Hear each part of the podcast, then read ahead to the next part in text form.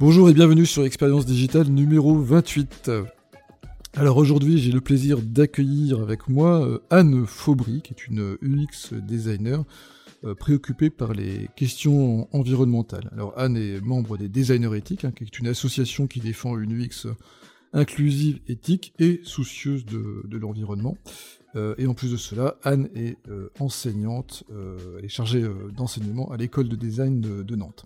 Et donc avec elle, dans cet épisode, on va parler d'un sujet qui touche désormais de plus en plus d'entreprises, ou en tout cas un sujet qui devrait concerner toutes les entreprises du numérique, à savoir l'éco-design, ou bien on peut peut-être aussi dire l'éco-conception, et en tout cas la question de savoir comment on peut réduire l'empreinte carbone des sites et des applications euh, par les moyens euh, du, design. Donc tout ce qu'il faut savoir euh, pour insuffler et puis pour instiller les préoccupations environnementales dans les, dans les projets numériques. Donc ensemble, on verra différentes questions, dont celle de savoir comment on fait pour se former à l'éco-conception. on abordera aussi la question des, contraintes à prendre en compte euh, pour rendre son site euh, plus vert, hein, plus économique et aussi d'ailleurs euh, plus rapide.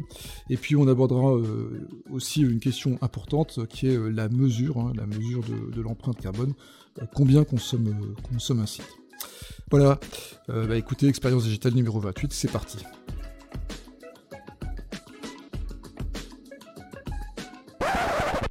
Bonjour Anne. Bonjour Olivier. Eh ben, bienvenue sur Expérience Digitale, un nouvel épisode qui est consacré ce coup-ci à l'éco-design. Euh, et Anne, tu n'es pas une inconnue de nos auditeurs et auditrices, puisque tu as participé très récemment à une table ronde sur l'éco-design qu'on a organisée avec euh, Expérience pour parler des aspects environnementaux du numérique dans, leur globalité. Aujourd'hui, c'est pas du tout pour ça, enfin pas du tout, c'est un peu pour ça quand même qu'on on, t'a fait venir. C'est pour parler euh, d'éco-design, mais d'une manière un peu plus euh, pratico-pratique. On va voir ça tout de suite après. Euh, juste pour, euh, avant de commencer une petite présentation, donc tu es UX designer, hein, si je ne m'abuse. tu es membre d'une association qui s'appelle les designers éthiques, donc tu vas nous dire un petit mot très rapidement juste après. Et donc tu es chargé de... Du programme éco-conception. Ouais, c'est ça. Donc c'est vraiment toi la spécialiste en charge de, cette question. Juste un mot sur les designers éthiques pour qu'on comprenne bien euh, qui tu es et d'où tu parles, entre autres d'ailleurs, c'est pas que ça. Alors, les designers éthiques, c'est une association qui est née il y a environ 5 ans, qui fait de la recherche-action sur les questions d'éthique en matière de conception numérique. Et donc, ça veut dire qu'on va faire à la fois euh, de l'expérimentation et rédiger des articles, notamment des articles de recherche sur des sujets comme la captation de l'attention, la persuasion, l'éco-conception ou euh, l'inclusion. Et euh, on va essayer de, transmettre ça aux professionnels qui n'ont pas toujours le temps de, s'intéresser à ces questions via des conférences, des événements comme FX by Design ou encore des outils et des guides comme ce qu'on peut publier en ligne en, Creative Commons pour diffuser le plus possible des bonnes pratiques auprès de toute la communauté de professionnels qui est amenée à faire de la conception numérique. Et justement, vous venez de publier un livre sur l'éco-conception, euh, un livre blanc euh, sous format PDF qui s'appelle le guide d'éco-conception des services numériques à destination notamment des designers. Donc c'est un guide euh, qu'on a publié en, deux éditions, euh, donc la dernière euh, en mai 2022 et qui donne des, conseils très pratico-pratiques sur ce qu'est l'éco-conception et comment la mettre en place sur ses projets numériques. Et qu'on peut lire même si on n'est pas forcément designer pour sa propre culture. Tout à fait. Très bien. Donc, euh, je te remercie euh, d'être avec nous, Anne. Euh, on va tout de suite attaquer. la question que je me pose, en fait, c'est quand on fait du, numérique, du web, ou qu'on fait une app, ou qu'on ait un site à fort trafic, que son site existe depuis pas mal d'années, souvent ces questions d'environnement n'ont pas été prises en compte, hein, puisque c'est quand même assez seulement depuis un ou deux ans vraiment qu'on commence à parler en long en large de ce sujet-là. comment comment concrètement, si on veut optimiser son site, comment concrètement on va, par quoi on va commencer en fait? Qu'est-ce qui, qu'est-ce, qui va être la première question qu'on doit, qu'on doit se poser? Je dirais que la première question, c'est déjà de se demander de quoi est-ce qu'on part et quels sont les objectifs derrière ce service numérique, que ce soit un site ou une application. Euh, donc d'abord faire le, bilan de l'existant, qu'est-ce qui fonctionne bien, qu'est-ce qui fonctionne pas, de quoi est-ce qu'on peut se passer, donc vraiment revenir à, l'expérience utilisateur. On peut aussi faire une sorte d'évaluation de l'impact environnemental du site grâce à des outils d'estimation qu'on peut trouver notamment en ligne ou avec des spécialistes qui peuvent proposer ce type de service. Et puis, on va revenir aux objectifs nécessaires de ce service pour enlever tout le superflu. Mais concrètement, qu'est-ce qu'on va regarder Par exemple, euh, moi j'ai utilisé l'outil EcoIndex, hein, qui en plus vient de faire euh, une, mise à jour très récente, qui est un outil euh, très simple où il suffit de rentrer l'URL de son site et au bout de quelques secondes, le site affiche un résultat en vous disant un petit peu comme un diagnostic thermique, vous êtes bon, vous n'êtes pas bon, il y a des notes A, B, C, D, E, F. mais qu'est-ce que ça mesure en fait ça? Alors, le Eco-Index, c'est basé sur une analyse de cycle de vie faite euh, par euh, Green IT, notamment, euh, donc les personnes derrière Eco-Index. D'accord. Et une analyse de cycle de vie, elle a l'avantage contrairement à beaucoup d'outils de destimation en ligne, de regarder l'impact euh, du service numérique sur tout, euh, toute sa durée de vie, de sa création jusqu'à euh, sa fin de vie, notamment l'impact du matériel. Parce que dans une matière d'impact environnemental du numérique, c'est sur le matériel qu'on va avoir le, le plus d'impact. Mais comment on peut mesurer l'impact du matériel à partir d'une simple URL Alors, c'est là où il y a la limite de tous ces outils d'estimation. En fait, la seule façon euh, fiable euh, et valable d'estimer l'impact environnemental d'un service numérique, c'est avec une analyse de cycle de vie. Il n'y a que des experts formés qui sont capables euh, de faire ça. Il y a des outils qui existent en ligne comme, comme ce que fait Resilio, qui sont basés sur des analyses de cycle de vie, mais ça, ce sont des outils payants. Et en fait, Greenity Analysis, ce font, ou avec EcoIndex, c'est deux euh, volets différents du même outil. Ils ont pris une analyse de cycle de vie faite il y a plusieurs années sur un service numérique et ils extrapolent ces chiffres par rapport aux données de son propre site. Donc ils regardent sur son site avec euh, les informations réseau quels sont euh, le nombre de requêtes, quel est le poids des données transférées et quelle est la taille du DOM pour faire un parallèle avec leur analyse de cycle de vie et évaluer l'impact environnemental. Alors le DOM, euh, c'est pas le DOM, c'est quoi le DOM Alors le DOM, euh, c'est vrai que là ça rentre dans des choses un petit peu techniques. Euh, pour vulgariser, c'est la complexité de la page. Donc en fait, il y a un certain nombre d'éléments dans une page web. Donc un DOM, idéalement, il est autour de 500, 600, et parfois sur des sites notamment d'e-commerce ou des sites très lourds, il peut monter à plus de 2000.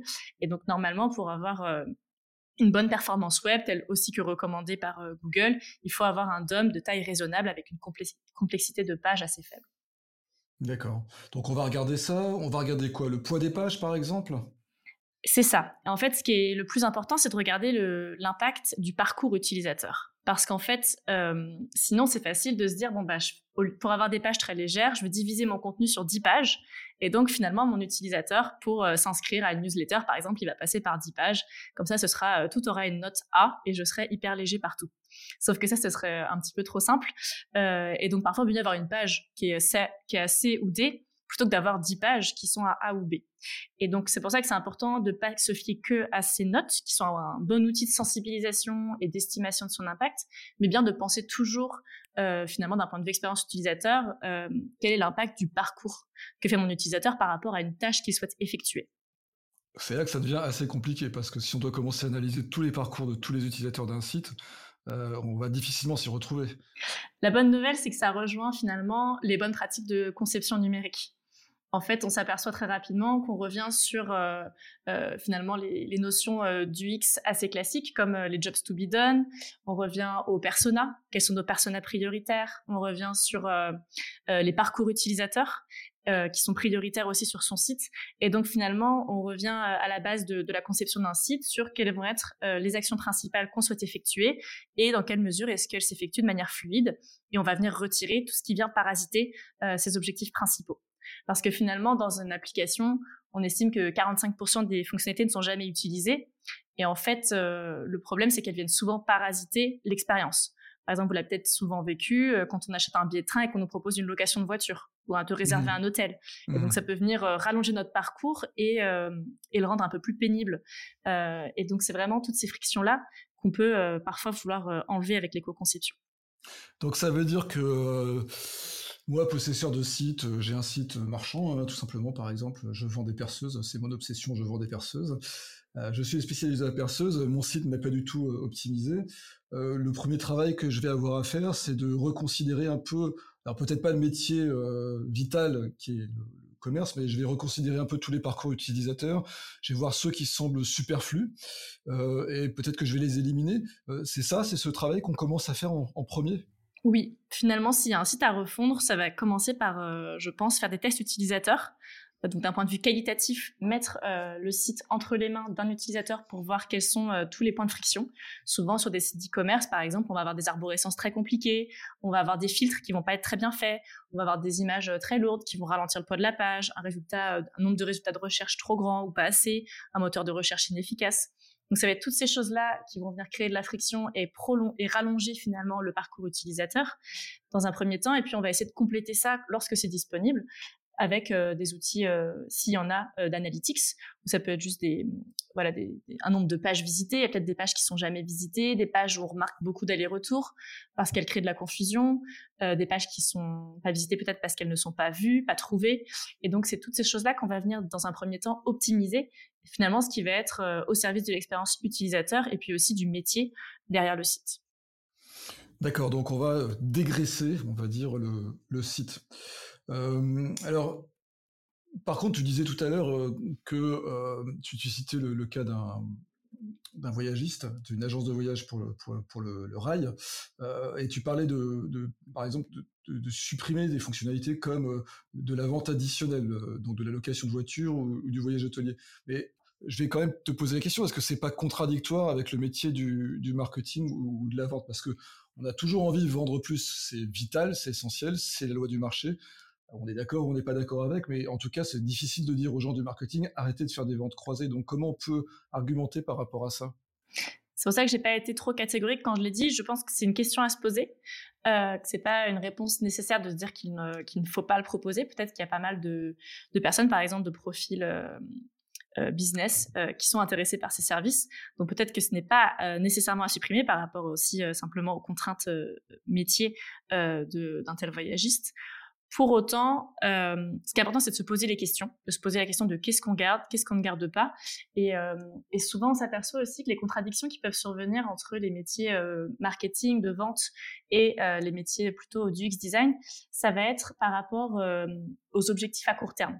C'est-à-dire qu'à long terme, ils ont tous les mêmes objectifs, d'avoir une expérience fluide, avec des utilisateurs qui passent d'une page à l'autre de manière euh, simple, et qui arrivent à compléter un achat, qui arrivent à trouver ce dont ils ont besoin, et qui finalement ont une grande satisfaction client, qui vont faire qu'ils vont revenir. Et donc, on a de la rétention et de la fidélisation des personnes. Et donc là-dessus, le marketing comme le design ont les mêmes objectifs. Ce qui se passe, euh, ce que j'observe parfois lorsque chez des clients de l'e-commerce, c'est que en marketing, parfois, les personnes ont des objectifs à court terme, parce que c'est Noël, parce que c'est la rentrée, c'est Black Friday, etc. Et c'est là où il peut y avoir de l'animation commerciale qui va pouvoir venir euh, gêner l'expérience utilisateur. Et donc c'est là-dessus où il y a, on entre dans une zone grise. Parfois il y a des contradictions entre euh, entre garder les efforts du design sur la fluidité du parcours et en même temps euh, aider le marketing à, aboutir à ses ventes à court terme.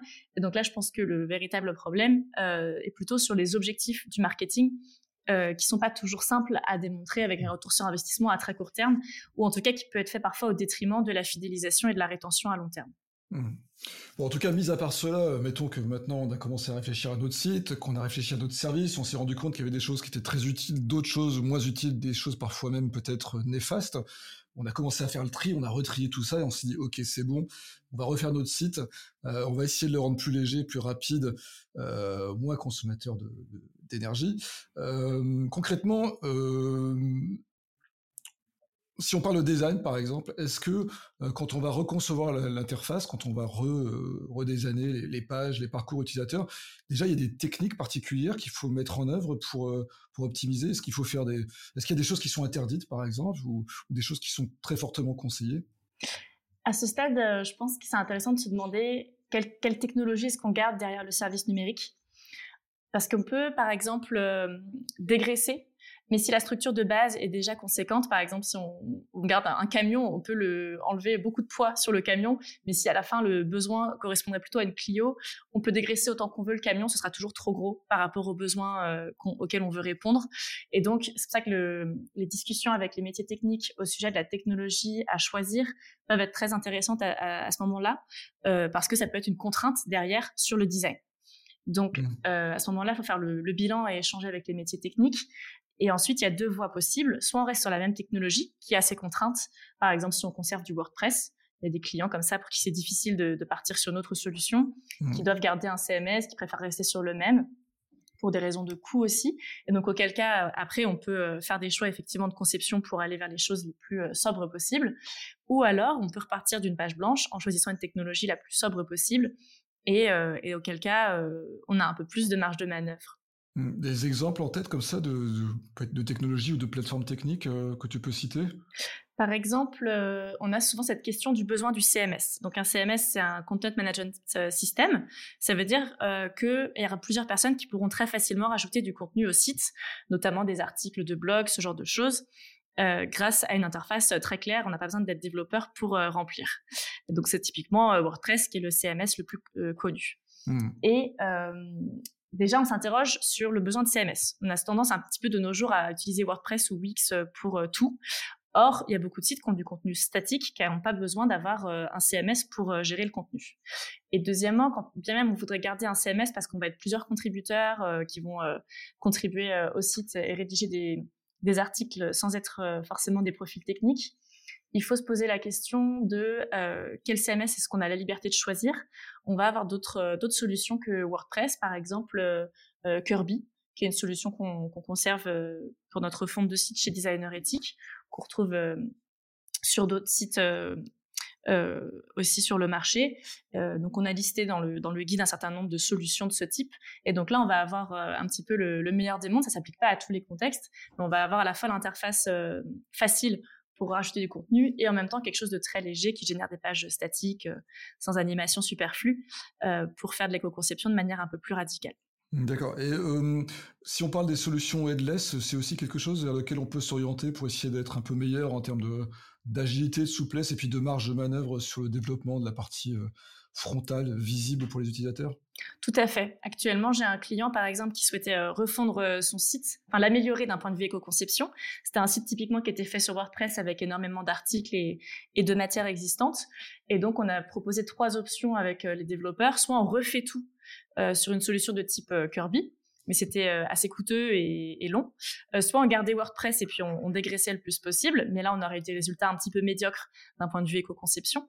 Soit finalement l'option qu'on a privilégiée, c'était de garder uniquement les données dans WordPress pour ne pas avoir à, tout, mmh. tout refaire sous une autre solution, mais de faire effectivement du headless pour finalement reconstruire tout le front, ce qui nous laisse beaucoup de marge de manœuvre en termes de, de code, de rédaction, de design, pour faire quelque chose d'extrêmement sobre.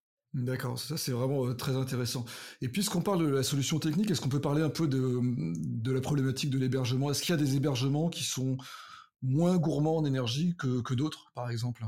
Tout à fait. Euh, dans euh, dans le choix des hébergements, on regarde généralement le PUE. Donc le PUE doit, avoir, doit être le plus proche possible de 1. Ça c'est quelque chose que les hébergeurs sont obligés de fournir.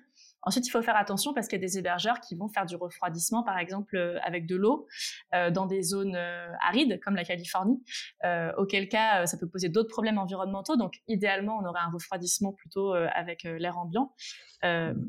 C'est pas un peu compliqué là parce que moi si si je dois choisir ma solution technique ça veut dire qu'il faut que j'aille regarder ce qui se passe en Californie etc ou en fait, la première chose à faire, c'est de choisir un hébergeur le plus proche possible de ses utilisateurs. D'accord. Parce que ce qui peut avoir beaucoup d'impact euh, environnemental en numérique, c'est lorsque euh, l'ordinateur de l'utilisateur va se connecter au réseau local, qui va lui-même se connecter aux États-Unis, puis revenir.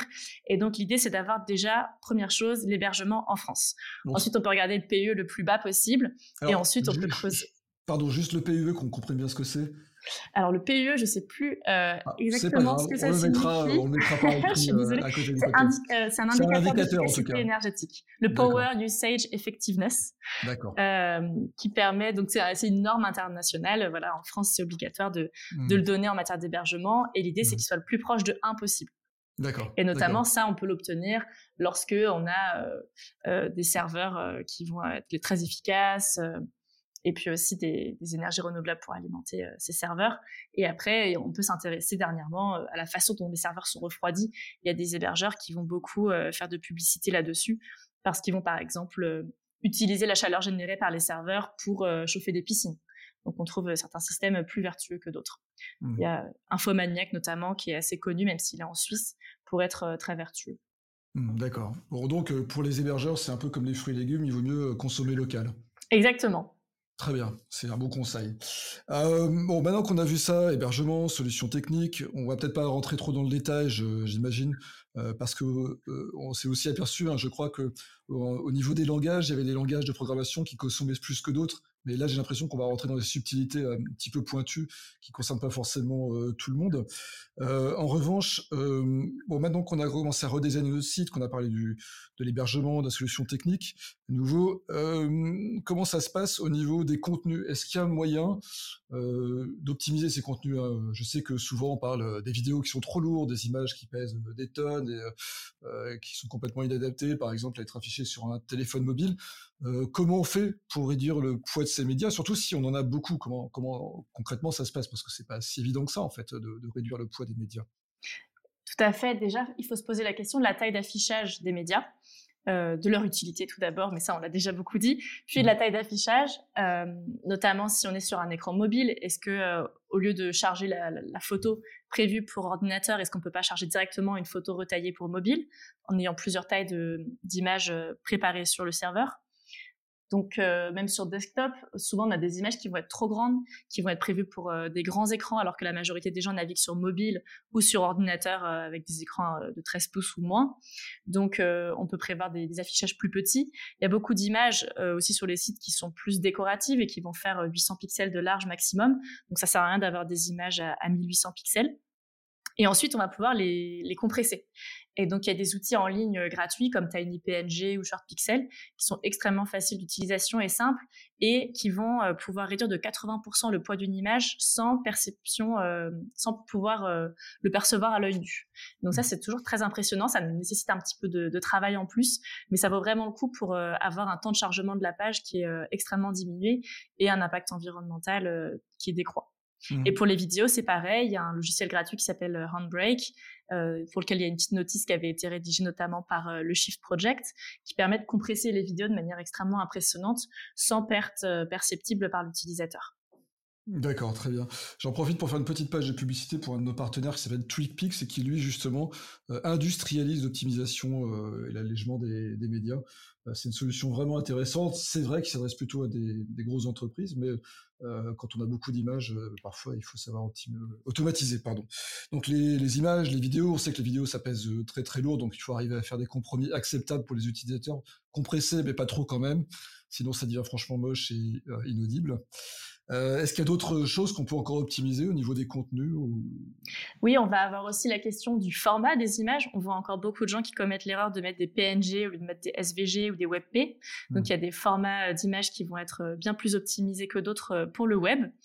Et puis, bien sûr, lorsqu'on parle de contenu, l'essentiel, c'est d'avoir des contenus faits pour un usage numérique. Il y a encore beaucoup de personnes qui, qui font des, des, articles ou qui mettent du contenu en ligne comme si c'était un livre ou, euh, ou à une affiche.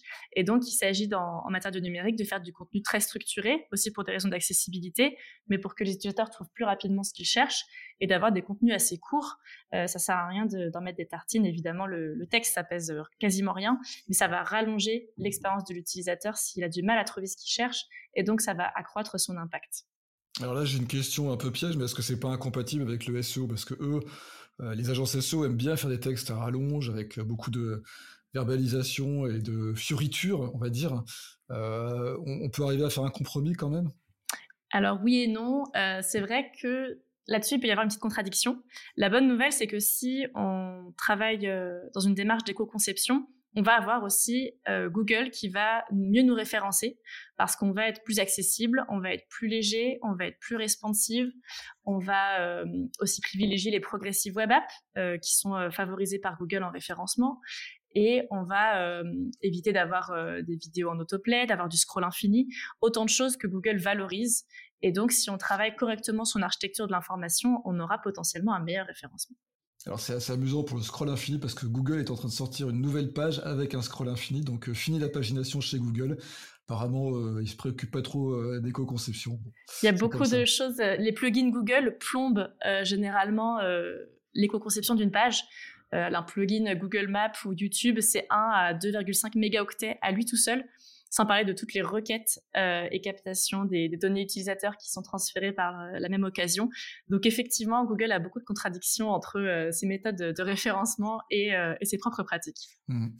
Et au niveau de, tu as, cité le mot en fait. Hein, tu as parlé d'accessibilité. D'accessibilité, hein, c'est toutes les méthodes, toutes les techniques qui permettent de rendre les sites accessible aux personnes handicapées. Pour, je dis ça pour simplifier peut-être un peu le, propos. Euh, est-ce que euh, se préoccuper d'accessibilité, ça va aussi dans le bon sens des choses? Tout à fait. Les deux sujets sont vraiment vont main dans la main pour différentes raisons. Déjà, il y a beaucoup de bonnes pratiques qui sont identiques dans les deux sujets. Par exemple, le fait d'éviter d'avoir des vidéos en autoplay, de bien hiérarchiser les contenus, de faire attention à bien référencer, de mettre des textes alternatifs aux images, etc. Et puis, euh, il y a aussi des, objectifs communs. Par exemple, en éco-conception, l'un des enjeux, c'est de faire des pages euh, plus légères pour réduire la fracture numérique. Actuellement, il y a beaucoup de gens dans des situations euh, de mauvaise connexion qui vont avoir du mal à charger certaines pages et qui peuvent se retrouver exclus parce qu'ils sont dans des zones à faible couverture réseau. Et donc, rendre ces sites plus légers, c'est aussi permettre l'accessibilité à ces contenus. Donc, il y a un certain nombre de bonnes pratiques qui vont dans le même sens, ce qui est une bonne nouvelle parce que, contrairement à ce à quoi on peut s'attendre, on vient pas euh, cumuler euh, euh, les, bonnes pratiques à, mettre en place, mais, mais bien les, les travailler de pair. Mmh. Ça me fait dire d'ailleurs, bah, je pense que tout le monde l'avait déjà compris à ce stade-là, que finalement, rendre plus léger un site, réduire son empreinte carbone, c'est aussi mettre en place des best practices, mais qu'on mettait déjà en place avant, qui sont celles de l'UX, qui sont celles de l'accessibilité. J'ai pas parlé du mot inclusivité, mais finalement, est-ce que ça aussi, par exemple, ça peut avoir un, est-ce que c'est conjoint justement, enfin conjoint, concomitant plutôt, pardon, avec les objectifs de, de l'éco-design? Alors c'est vrai que dans l'inclusion, pour moi, il y a l'accessibilité d'un point de vue du handicap, il y a les questions de, représentation de la diversité et, et, des questions de genre. Donc là-dessus, il n'y aura pas forcément de, chevauchement avec l'éco-conception. Par contre, il y en aura effectivement sur la question de l'inclusion par rapport aux territoires qui peuvent être actuellement un peu plus exclus par le numérique. D'accord. Je voudrais revenir sur un, sur un point qu'on a déjà abordé, mais euh, quand on réfléchit bien à tout ça, quand on voit euh, la manière dont on va optimiser un site pour qu'il soit euh, plus, plus léger, on se rend compte finalement qu'on va avoir un site beaucoup plus rapide en termes de temps d'affichage, beaucoup plus accessible quelle que soit la zone géographique où, on se trouve. Donc évidemment, ça veut dire ça, ça veut dire que si on est dans le bus, si on est dans le métro, si on est sur la route ou dans le TGV, ça veut dire que je pense particulièrement au TGV parce que c'est quand même souvent très compliqué de bien surfer sur Internet dans le TGV. Ça veut dire qu'un site bien éco-conçu sera, par exemple, beaucoup plus utilisable euh, si on est en déplacement dans un, train qui, roule à 300 km heure. Tout à fait. Et ça, ça rejoint notamment les bonnes pratiques euh, de qualité web aussi, qui étaient, euh, finalement beaucoup plus appliquées il y a 10 ou 15 ans lorsqu'on avait des bandes passantes limitées qui obligeaient les métiers du numérique à se contraindre à une taille à une taille maximale, alors qu'aujourd'hui, du coup, on conçoit dans des, villes avec des équipements avec de la fibre optique ou euh, de la 4 ou 5G, on, se contraint beaucoup moins et, euh, on exclut euh, plein de cas d'usage qu'on a tous vécu, que ce soit un bâtiment au mur épais ou un, métro, et, et on n'arrive pas à charger une page qui est trop lourde. D'ailleurs, est-ce qu'il n'y a pas un défaut des designers en général, justement d'être toujours dans des situations de confort extrême au sein des agences et d'un peu avoir tendance à concevoir pour, euh, pour des gens comme eux, avec du matériel comme le leur, euh, alors qu'ils ne sont pas forcément très représentatifs de la population en général ça peut être un biais de la conception numérique en général, de la Startup Nation, d'être un petit peu trop euh, focalisé, parisiano-centré, et puis focalisé sur, sur les grandes métropoles. Mmh. donc ça, c'est peut-être plus un biais social encore plus large que celui des, des designers.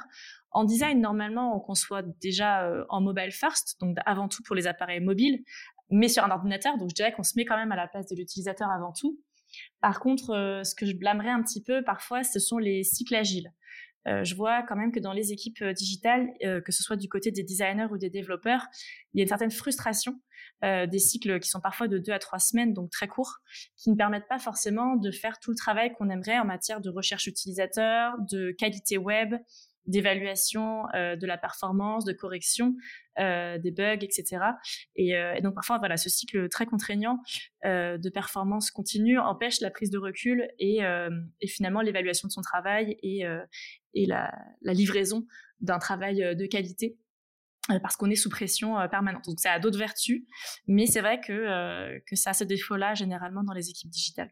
Et ce serait quoi euh, le conseil pour éviter ce problème-là euh, Faire des cycles moins longs? Déjà, c'est vrai enfin, je pense qu'il faut être à l'écoute des équipes digitales elles-mêmes. Euh, je sais que j'ai été dans des entreprises par le passé où les équipes demandaient des cycles plus longs, de 3-4 semaines, comme sprint, et, on leur imposait des, sprints de 2 à 3 semaines. donc parfois, c'est une contrainte qui vient de l'extérieur et qui n'est pas celle souhaitée par les équipes digitales elles-mêmes.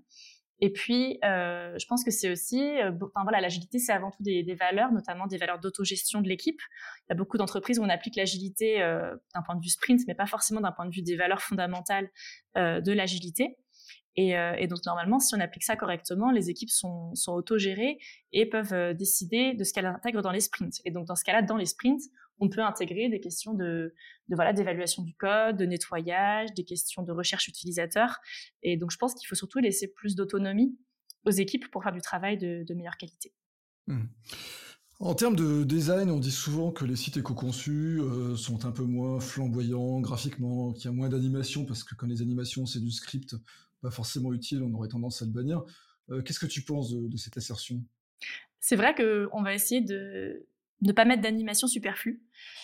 Après, pour autant, je pense que ça peut améliorer l'expérience utilisateur parce que je sais pas vous, mais moi, ça m'arrive souvent d'être sur des sites où euh, l'animation est tellement lente sur le menu ou l'affichage du contenu qu'en fait, ça me frustre plus qu'autre chose parce qu'il faut une ou deux mmh. secondes de latence pour que ça s'affiche.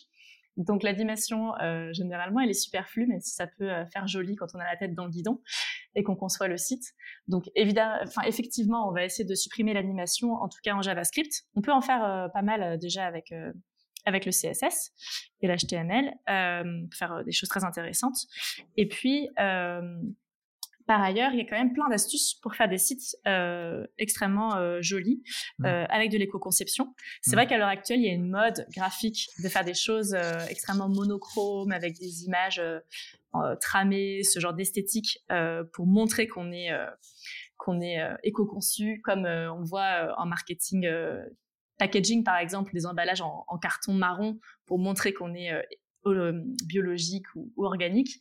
Donc mmh. évidemment, tout ça, c'est avant tout de la com. Euh, en réalité, pour faire de l'éco-conception, c'est avant tout euh, euh, utiliser intelligemment les moyens qui sont à notre disposition. Donc ça va être des symboles SVG, ça peut être des glyphes, donc des éléments graphiques qui sont intégrés dans les polices, ça peut être euh, les couleurs, euh, utiliser peut-être une ou deux euh, polices différenciantes, quelques photos évidemment. une photo, ça peut peser, généralement, ça pèse 50 kilo-octets. 100 maximum, une photo correctement compressée. On peut tout à fait se permettre de mettre des photos euh, sur un site. Euh, tout est une question d'objectif du site. Par exemple, nous, designers éthiques, on n'a pas beaucoup d'intérêt à mettre des photos parce qu'on n'a pas grand-chose à illustrer, c'est surtout du texte. Mais quand on est une entreprise qui recrute et qu'on veut véhiculer une image, ou quand on est un site d'e-commerce, évidemment, on va garder des images. Et donc, il s'agit de, bien les penser par rapport euh, à l'objectif qu'on veut atteindre.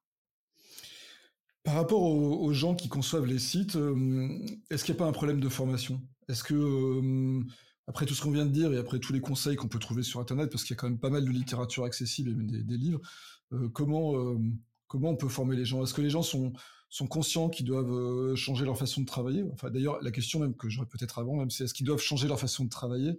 Euh, quel est ton ressenti par rapport à ça, toi qui fréquentes quand même pas mal à la fois des grandes entreprises et des petites entreprises, et puis qui, qui fait aussi de la formation. Déjà, ce qui me surprend, c'est que c'est toujours pas intégré dans les cursus euh, universitaires, d'écoles de design, etc. Euh, donc euh, déjà dans la formation euh, initiale, il manque des choses à ce sujet, alors que ça fait quand même plusieurs années qu'on en parle. Ça commence tout juste à être intégré sous des conférences, mais il y a encore très très très peu d'écoles qui proposent des cours sur ces sujets ou d'intégrer simplement ces dimensions dans leurs cours. Pour la raison que tu as décrite à l'instant, qui est que les professionnels eux-mêmes sont pas forcément formés. Alors là-dessus, il y a deux dimensions. D'une part, il y a de plus en plus de formations qui existent aujourd'hui, de plus en plus d'entreprises qui se forment, de personnes qui se forment aussi par elles-mêmes. Et donc, on voit un certain intérêt de beaucoup de professionnels sur ces questions. Pour autant, je pense que c'est pas forcément la totalité. Il y a encore beaucoup de personnes qui sont très technosolutionnistes et qui vont pas du tout se poser ces questions. Donc, donc, je pense que j'ai un biais aussi que, du fait que, de par mon métier, de rencontrer des personnes intéressées, mais je pense que c'est loin d'être la majorité. Et puis, par ailleurs, on a aussi le fait simplement que si on revient à la qualité web et à le fait de, faire correctement son travail, une bonne UX, un bon développement web, finalement, on a déjà rempli 90% de, du cahier des charges de l'éco-conception. Donc en fait, la bonne nouvelle, c'est aussi qu'il n'y a pas forcément, si on était correctement formé, il n'y a pas forcément besoin de faire énormément de formation en plus pour, pour s'intéresser et, intégrer les pratiques d'éco-conception dans son métier. Est-ce qu'on peut parler d'Opcast, par exemple, et sa qualité web? C'est un, bon outil, par exemple, pour, pour faire de l'éco-design? Pour faire de la qualité web, c'est très bien. Ils ont dans leur checklist un filtre éco-conception qui donne un certain nombre de, bonnes pratiques. Euh, je pense qu'elles ne, sont pas exhaustives, il en manque beaucoup. Si vous en cherchez d'autres, il y a le référentiel qui a été fait par l'INR, euh, le GR 491, qui, qui, est la liste la plus exhaustive de bonnes pratiques à l'heure actuelle. Et, euh, et donc, euh, Upcast, euh, c'est un bon pied à l'étrier, même si c'est c'est pas suffisant sur la partie éco-conception. Sur la partie qualité web, c'est très bien par contre. D'accord. Et on a parlé de formation, mais en termes de formation, il y a, des, organismes qui se détachent particulièrement dans ce domaine-là. Alors je sais que toi, je me permets cette petite parenthèse, tu fais de la formation déjà, tu, tu interviens, mais est-ce que tu aurais aussi d'autres organismes à conseiller dans ce domaine? Tout à fait, on a un certain nombre d'acteurs. Il y a greenIT.fr, euh, les designers éthiques, donc nous on s'intéresse plutôt au métier euh, du design spécifiquement. Il y a Temesis aussi, Point de Mire, euh, j'en oublie, j'en ai plus certainement euh, beaucoup, mais euh, mais il y a évidemment beaucoup de d'acteurs présents sur ces questions qui font de la formation de manière très sérieuse. Comment on fait pour convaincre sa direction ou son chef ou son entreprise de faire un effort dans, dans ce sens-là? Est-ce que il n'y a pas un risque aujourd'hui, euh, alors peut-être que je vais dire une bêtise, mais je la dis quand même, de, sursaturation de l'espace médiatique, notamment sur ces sujets-là. Et moi, j'ai souvent l'impression qu'il y a des gens, quand on commence à leur parler de ça, ils vous disent oui, mais bon, c'est bon, je sais, on le fera plus tard, j'en ai conscience, mais et qui vont mettre des freins et des barrières systématiquement au, changement. Est-ce qu'il y a des arguments euh, qui font mouche systématiquement? Alors systématiquement, je pense pas. Ça dépend toujours de l'interlocuteur. Euh, je pense qu'il faut s'adapter aussi à sa hiérarchie. Je, je dirais qu'il y a deux types d'organisations euh, auxquelles j'ai fait face euh, qui peuvent être sensibles à deux types d'arguments différents. Il y a les organisations qui sont déjà intégrées dans des logiques de développement durable, de soutenabilité, qui sont des entreprises à mission, qui sont des coopératives, qui sont des entreprises euh, voilà, qui font aussi leur modèle économique et leur différenciant sur ces questions environnementales, pour lesquelles c'est très important d'être en cohérence euh, d'un point de vue numérique avec le reste de leurs convictions. Et donc, ça va être des personnes qui vont être euh, rassurées par le fait qu'on puisse avancer pas à pas en démarche d'amélioration continue, qui vont souhaiter former leurs leur collaborateurs pour euh, monter en compétences et intégrer cela dans leur, euh, dans leur feuille de route. Après, il y a des entreprises qui vont pas forcément être sensibles à ces questions-là, auquel cas, avec ces, euh, ces interlocuteurs, j'hésite pas à employer des, des, argumentaires beaucoup plus euh, financiers et d'image, voire mmh. même des argumentaires légaux. À l'heure mmh. actuelle, il n'y a aucune loi contraignante euh, sur ces questions. Mais il y a quand même un règlement général d'éco-conception de services numériques qui est sorti, donc l'équivalent du RG2A en accessibilité. Il y a une loi qui est sortie aussi l'an dernier sur ces questions d'empreinte environnementale du numérique. Et donc on peut euh, imaginer euh, entre ce qui se passe actuellement au niveau du gouvernement et au niveau de l'Union européenne, que ce soit des choses qui deviennent contraignantes dans les années prochaines. Euh, c'est aussi des moyens d'être un, un, différenciant, comme on l'a vu avec l'exemple de Dalkia, c'est un moyen d'avoir une cible plus large, comme on l'a dit tout à l'heure, avec des personnes qui pourront plus facilement accéder au site, un site qui sera aussi plus accessible, donc ça rejoint d'autres euh, obligations. Donc il y a un certain nombre d'arguments euh, assez efficaces face à des directions qui sont plus euh, préoccupées par des aspects financiers. Après, j'aimerais juste rajouter par rapport parfois au rabattage médiatique sur ces questions, c'est vrai qu'il faut faire attention aussi à à pas tomber sur une obsession euh, sur l'empreinte environnementale des services numériques versus là où se situe le véritable impact de l'entreprise. Par exemple, euh, c'est vrai que moi je travaille avec beaucoup de soit des personnes effectivement qui qui ont un modèle économique tourné autour de leurs services numériques, comme des sites d'e-commerce, mais on a aussi beaucoup d'acteurs pour qui c'est simplement un site vitrine, des acteurs qui sont pas du tout positionnés sur les questions environnementales et qui vont quand même vouloir mettre de l'énergie et, et de l'argent là-dessus pour derrière communiquer dessus. Et là, on a un véritable risque de greenwashing euh, si, on, avance comme ça. Donc, euh, je comprends que les métiers, peu importe son organisation, veulent intégrer ces dimensions-là par conviction personnelle dans leur pratique. Et là-dessus, je l'encourage euh, à tous les échelons. Mais d'un point de vue euh, conviction, d'un point de vue du fait de convaincre la hiérarchie, il faut faire attention aussi à, choisir les combats euh, les plus importants selon son type d'organisation. Mmh. Euh, tu parlais tout à l'heure d'arguments financiers. Euh, tu as quelque chose en tête par rapport à ça euh, Ça fait faire des économies de co-concevoir un site? Ça peut. Ça peut parce que on peut économiser en hébergement, on peut économiser aussi en maintenabilité dans le temps, parce qu'on va essayer de faire des choses beaucoup plus robustes et évolutives, et donc qui vont avoir moins de bugs, plus de qualité, encore une fois.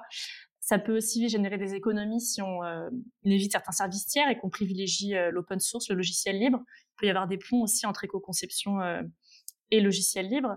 Et euh, je vois beaucoup de clients, par exemple, qui cumulent les solutions d'analytics, comme euh, Google Analytics, Matomo, etc.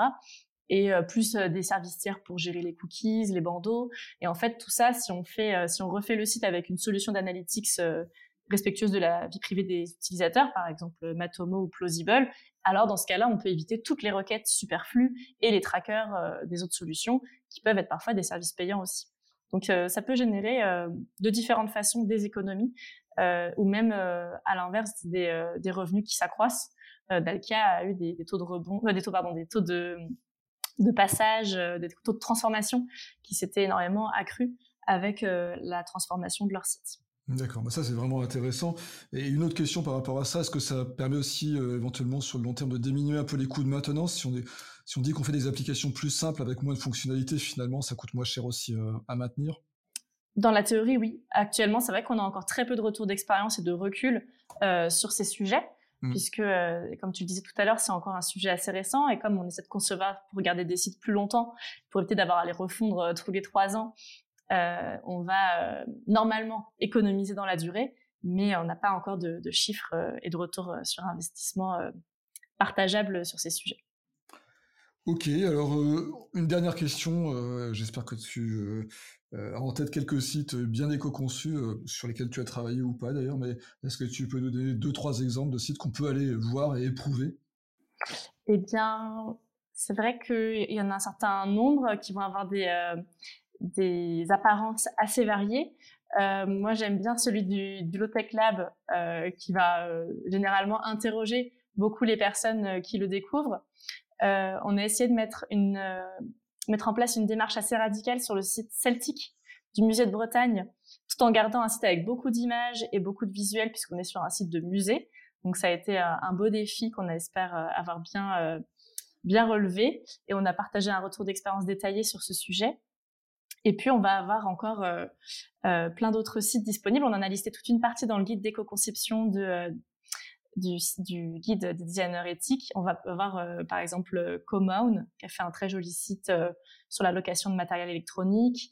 il y a Kairos Sailing, donc qui est plutôt une écurie de, de course de, de, voile, ou encore on peut avoir euh, Question d'assaut, on peut avoir euh, le site de l'ADEME qui a été refondu récemment aussi de manière très intéressante. Parfait.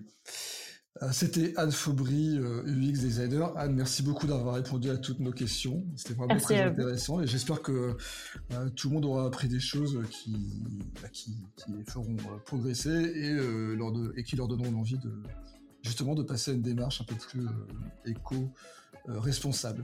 Anne, merci beaucoup et, à bientôt peut-être pour une autre euh, interview ou une autre intervention table ronde. Merci, à bientôt. Et voilà, expérience digitale numéro 28, c'est terminé. Je vous remercie de votre écoute et j'espère que cet épisode, comme les autres, vous, a plu et qu'il vous aura donné envie de vous lancer dans l'éco-conception de votre site ou de votre app. On aura bientôt un nouvel épisode et celui-ci sera avec euh, quelqu'un qui n'est pas du tout du, même domaine puisqu'il s'agit de Ludo Pepperstrat qui est lead UX designer chez AG2R La Mondiale, donc une, assurance. Et donc bien sûr avec lui on parlera d'UX, du UX design pour euh, tout ce qui est euh, assurance. Voilà, il ne me reste plus qu'à vous souhaiter une bonne fin de, de journée, de matinée ou de soirée, tout dépend de l'heure à laquelle vous nous écoutez et à nous retrouver au prochain épisode. C'était Olivier Sauvage de l'agence Expérience, experte en ergonomie digitale pour le e-commerce. Bye bye.